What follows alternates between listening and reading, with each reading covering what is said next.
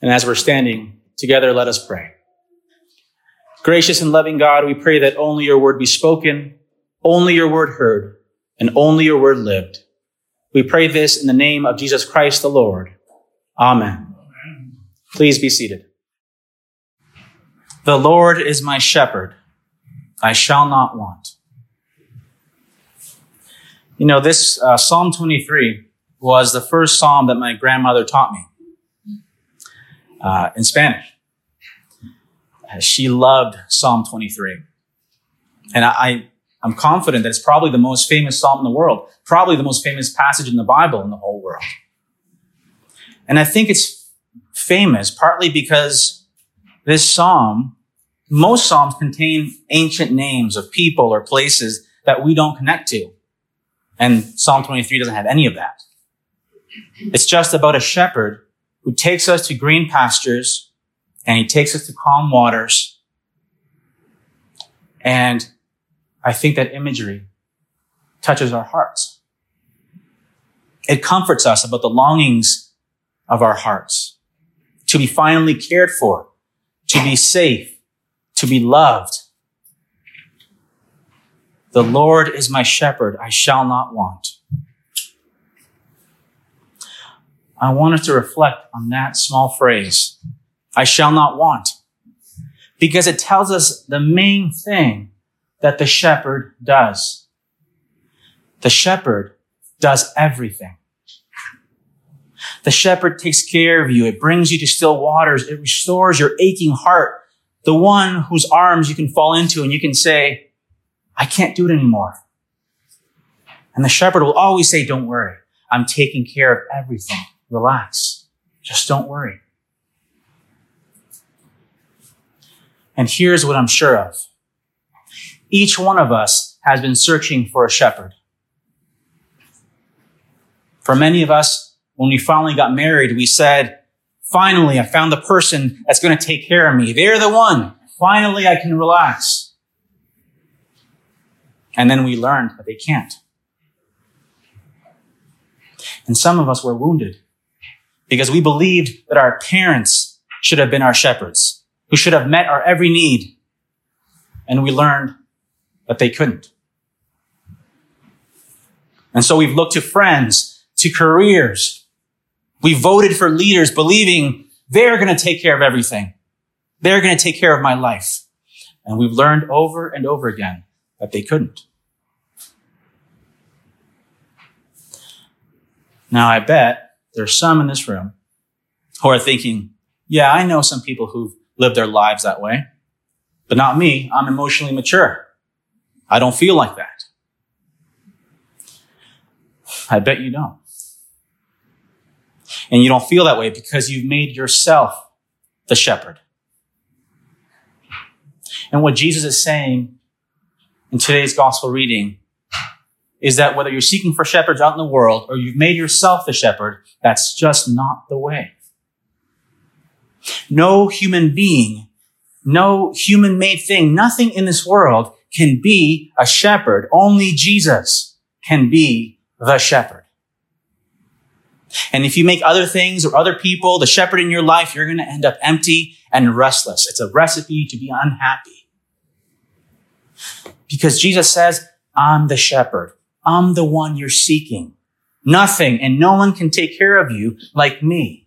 I'm the good shepherd. So trust me. That's the point of the gospel reading. Whether or not Jesus is the one. Because we all need the one. We're all looking for one. And Jesus is pointing out that we've latched onto something to be our shepherd, even if it's us, and that needs to be sorted out. The question is, who is the real one? Right? Who's the right one? If you notice in our gospel reading, that's the debate. And in verse 19, some people looking at Jesus, they said, he's demon possessed. Why even listen to him? But in verse 21, others were saying, wait, no. What he says is great. Look what he's doing. He's got to be good. And so the issue today is, is Jesus the shepherd or not? And I'm going to, I'm sharing with you this morning that yes, Jesus is the shepherd because only Jesus knows you, knows me all the way down, warts and all. And Jesus, knowing us completely, loves us and gives himself for us. God, Jesus, gives himself for us. And that makes all the difference. And it makes a difference because our needs, our human needs are so deep and they're so great. You're finding out in life, no one can really meet them. Not a spouse, not friends, not your parents. No one except God. And to meet our deepest need, Jesus gives himself. He gives himself for you and he gives himself for me. He says in verse 15, just as the Father knows me and I know the Father, I lay down my life for the sheep. He chooses to give himself. It's a choice. No one forces him, right? He says in verse 18, no one takes my life. I'm giving it of my own accord. I have the authority to lay my life down and to take it up again. Jesus is the shepherd who lays down his life. You know, if you read the, in the Bible, in the Old Testament, that big part of the Bible, there's a man named Jacob, and he's a big deal. He's a patriarch. And he's one of the greatest people in the Bible. And he was a great shepherd. And there's this scene in the Bible where Jacob is talking to his father-in-law Laban, and he's telling him that he's been such a good shepherd that none of his sheep has, have miscarried. And if any of the sheep were somehow stolen, he paid for them out of his own pocket. But when you read that story, you'll notice something. Jacob never puts his, his own life on the line for the sheep. And he never lays his life down for those sheep. There's also David, that great king of Israel. And he was a great shepherd. And he fought lions and bears to protect his sheep. And he actually put his life on the line for the sheep. But do you think that he would have gone and fought those predators if he knew it was, it was a sure thing that he would have to die for those sheep? No. David, as great as a shepherd as he was, did not give himself for his sheep. Jacob, David, they're great shepherds. They're fine shepherds, but they don't die for the sheep. This is the uniqueness of Jesus.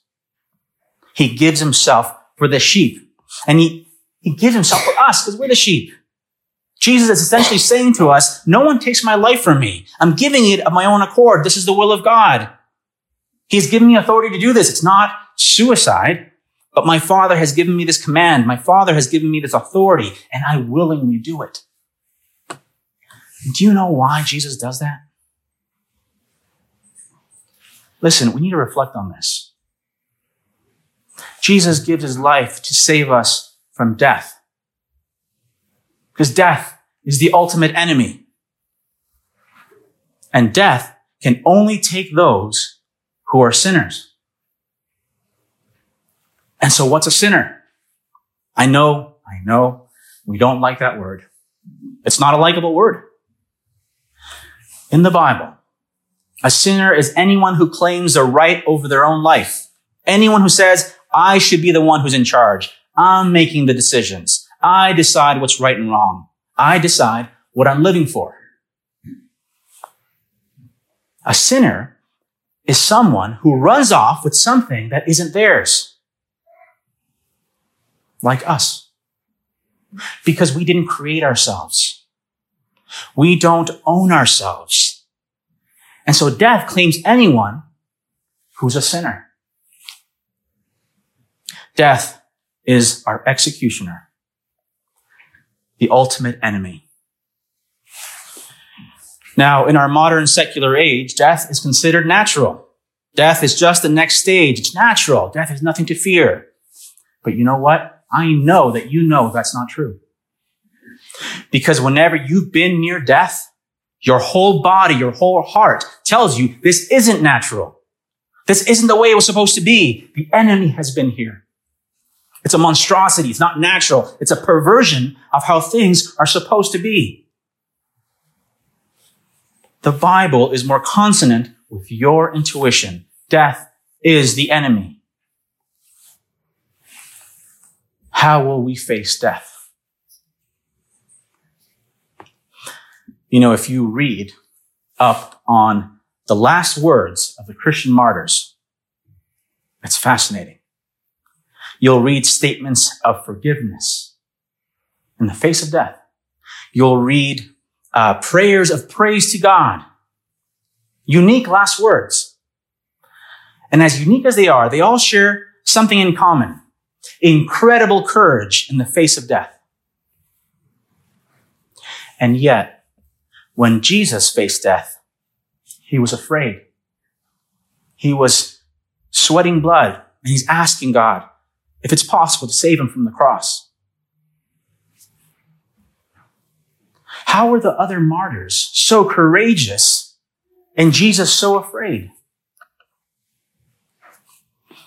Because on the cross, Jesus didn't just suffer his own bodily death. He took on all our deaths. He experienced the complete separation from God, hell itself, the hell that you and I deserved. Because we deserve to be cut off from God forever. But Jesus took that on himself in our place. And you have to understand that Jesus was innocent, the only person who's ever existed who perfectly loved God with all his heart, soul, mind, and strength, and who loved others as himself. He was blameless, and yet he gave his life for us. And because he died without blame, he vanquished death, and now death has no claim on us. No one will do that for you. Only Jesus, only the Good Shepherd gives his life for the sheep. And if you follow Jesus, death is no longer the ultimate enemy. Death is simply a door to a new and better life. A life with the one who loves you, who gave his life for you. A life where he leads you to green pastures and still waters where the wounds of your heart are healed. When you follow Jesus, his love is made real in your heart and you will see a change. You won't be addicted to safety. You won't hoard what God has given you. Instead, you will give generously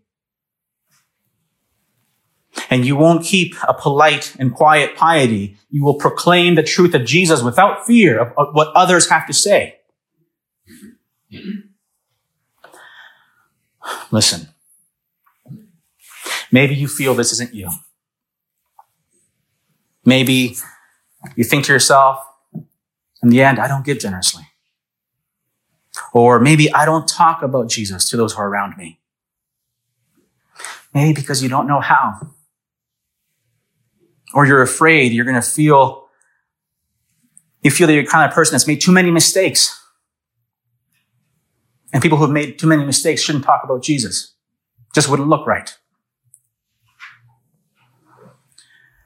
And if you feel that your brokenness stops you from connecting with Jesus, if you feel like you're the black sheep, I want you to hear this. You know, when Jesus was in the garden and he was facing uh, his death for us, Jesus didn't say, Why should I die for those people, those terrible people? He didn't say that. He doesn't say that because he is the good shepherd. But I know that we fear being seen and rejected for who we are. This is what we most fear.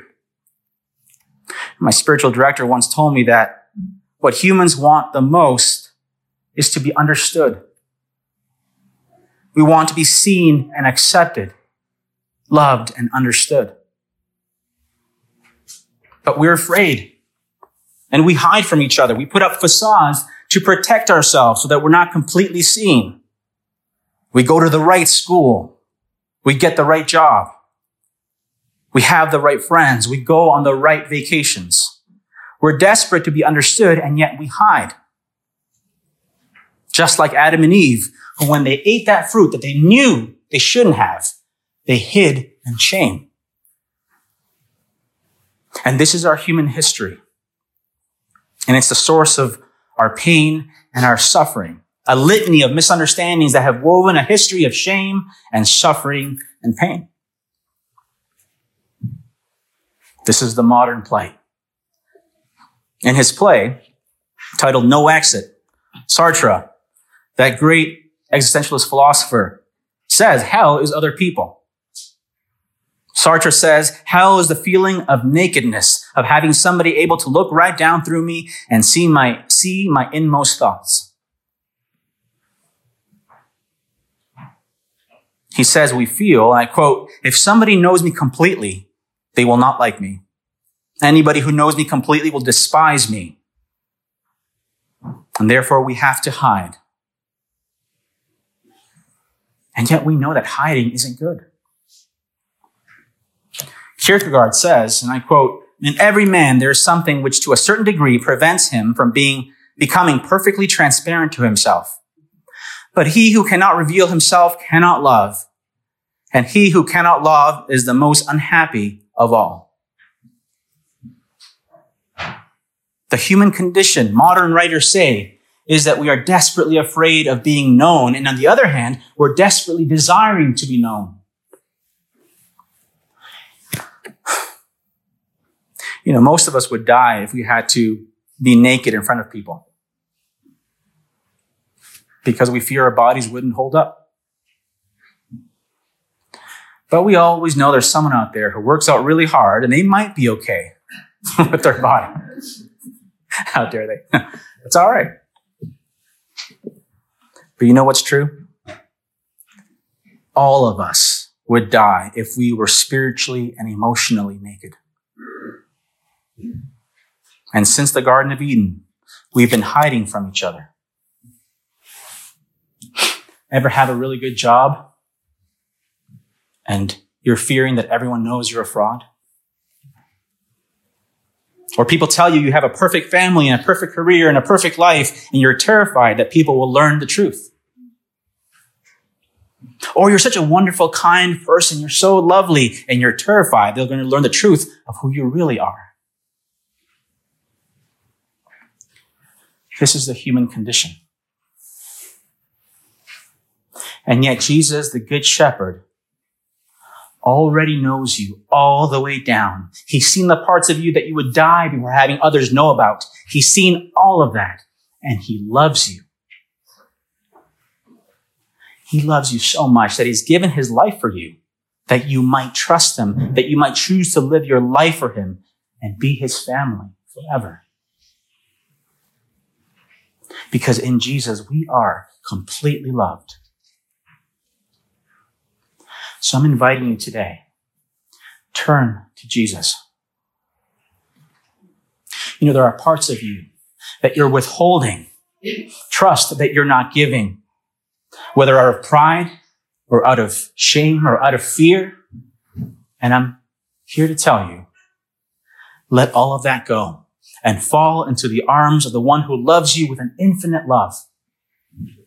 Turn to Jesus in repentance and faith to the shepherd who is good, who has given his life for you and who loves you forever. Let's pray.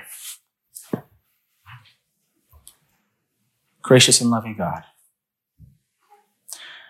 we thank you that when you saw us in our brokenness, when you saw us in our loneliness and in death, you didn't abandon us, but you came to us, the good shepherd, and you gave your life for us that we might trust you and be your family forever. God, I pray for everyone in this room that they may turn to you. Whatever's in their lives, in our lives, in my life, that is stopping me from trusting you, from coming to you with my whole self, I pray that you remove that, that we may come to you and that you may lead us to those still waters, those green pastures to a life of love and peace. And I thank you because today you're doing that. And so we thank you and we pray this in the name of Jesus Christ, our Lord. Amen.